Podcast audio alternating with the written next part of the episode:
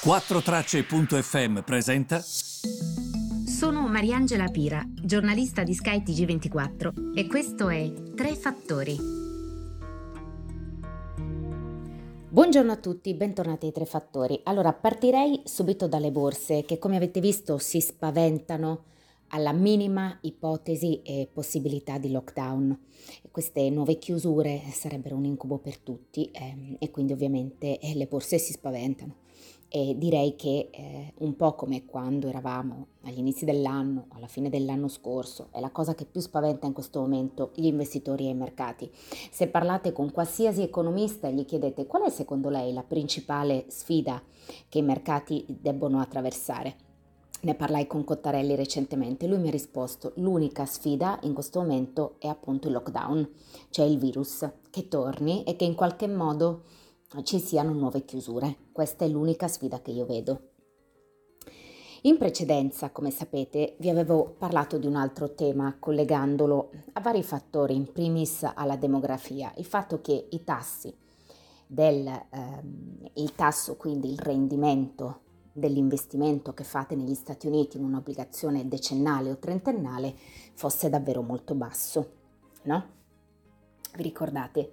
E vi ho anche detto, probabilmente una questione demografica, secondo quanto mi spiegano gli esperti, perché mh, ovviamente ehm, per anche una questione di età si tende ad investire in quegli strumenti, comprandoli e abbassando di conseguenza il rendimento.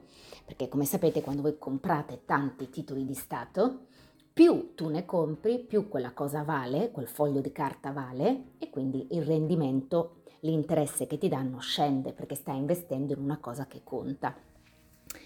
Ebbene, parlando con una mia preziosa fonte mi diceva proprio che anche alla fine degli anni 70 funzionava in questo modo. Modigliani, eh, Franco Modigliani che eh, vinse all'epoca anche il premio Nobel per l'economia, insieme a un altro economista scrisse un uh, paper mm, nel 1979 in cui sostanzialmente guardava proprio alla questione del surriscaldamento dei prezzi, alla cosiddetta inflazione. E lo spiegava molto bene mh, mm, il mitico Antonio Cesarano in trasmissione a business, nella nostra trasmissione su Sky TG24.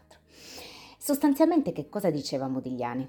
Diceva che per guardare al prezzo di un qualsiasi titolo in borsa, sia Amazon, che sia Tesla, che sia una banca, che sia un titolo energetico quotato a Piazza Affari, qualsiasi titolo in borsa, occorre considerare i tassi reali e non quelli nominali.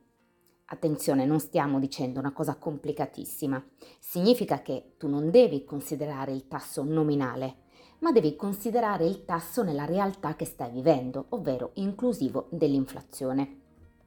Franco Modigliani diceva che quando vengono effettuate le valutazioni di borsa, quindi del prezzo dell'azione, si considerano sempre i tassi nominali. In realtà però dovresti guardare anche il tasso reale, tenuto conto appunto del, del galoppare dei prezzi, del correre dei prezzi dell'inflazione. Perché diceva questo? Perché lui ovviamente diceva bene ed è incredibile vedere quanto sia attuale quello che diceva Modigliani.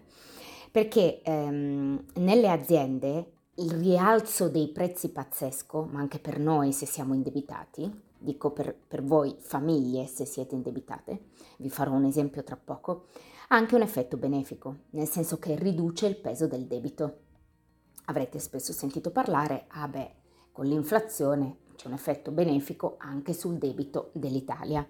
E adesso vi ci accompagno. Facciamo un esempio. Negli anni 70 c'erano famiglie indebitate con mutui.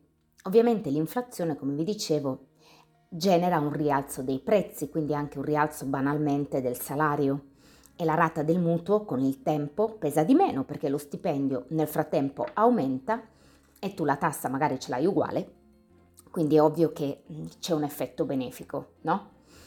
Ma anche banalmente il fatto che mm, quando i prezzi salgono così tanto e tu ti eri già indebitato, è ovvio ovviamente che il denaro vale meno, perché eh, è un po' come faccio sempre l'esempio dello Zimbabwe, siete circondati da carta che viene stampata, ma più carta c'è e più prezzi salgono, più quel denaro sembra il denaro dei monopoli quindi in generale per il debito è un effetto benefico.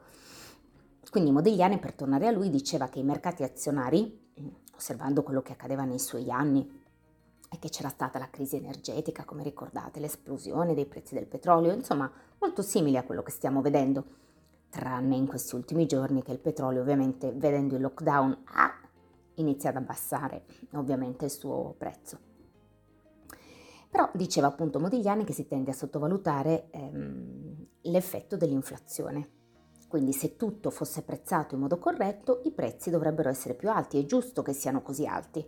Quando noi ci chiediamo ma perché i rendimenti di borsa sono così alti e, comunque i mercati reggono, e non è scorretto se salgono, eh? perché lui dice che mh, mm, alla fine è la stessa cosa. Ehm, eh, alla fine diciamo è quello che diceva Modigliani anche per gli anni 70. Allora, alla fine degli anni 70, se guardiamo al titolo di Stato decennale, quindi titolo di Stato nel quale gli americani possono investire americano a 10 anni, il rendimento, pensate, era al 10, perché l'inflazione era schizzata al 12, quindi l'inflazione era due punti sopra il tasso appunto nominale, quello del bond del titolo di Stato al 10%. Oggi l'inflazione è attesa sui 10 anni intorno al 2,8, il bond è all'1,60% e quindi anche in questo caso insomma abbiamo una, una differenza tra i due molto simile. Anche qui il tasso del rendimento del titolo di Stato americano a 10 anni è più basso di quella che l'inflazione che, eh, che è attesa. E, ehm, però oggi mi spiegava sempre Antonio Cesarano in trasmissione, oggi i tassi sono molto più bassi rispetto ad allora. Eh. Oggi i mercati azionari riescono a beneficiare di tassi bassissimi e non riescono eh, a salire questi tassi, sono compressi, come vi dicevo, anche per effetto della demografia, in qualche modo, come vi spiegavo in un precedente podcast, andate a recuperarlo, che comprimono il tasso perché Mm, ovviamente eh, per quella questione demografica che vi dicevo, tu tendi a comprare questi titoli di Stato e a tenere molto basso il loro rendimento.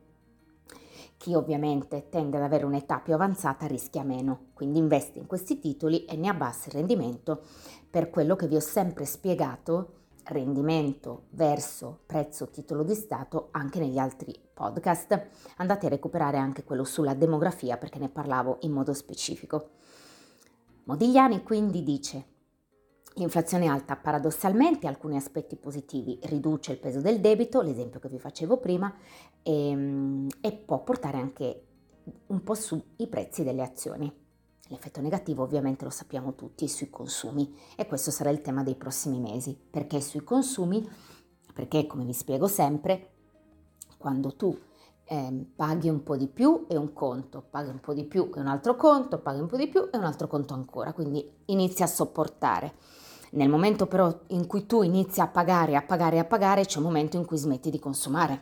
È per questo che potrebbe avere degli effetti mh, mm, negativi, è per questo che ci sono dei pro e contro.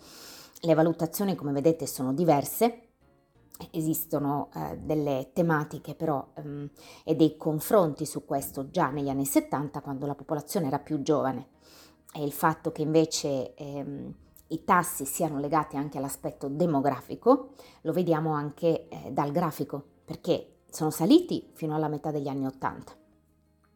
Poi hanno iniziato un po' una discesa con delle oscillazioni però sempre scendendo. Questo significa che più la popolazione invecchia, secondo appunto alcuni studiosi, più Mm, questi tassi sono destinati a rimanere bassi, però è sempre interessante guardare ai corsi e ricorsi quando si parla di queste tematiche. Invece il terzo tema, ehm, sempre eh, una mia preziosissima fonte, mi ha mandato un grafico troppo interessante.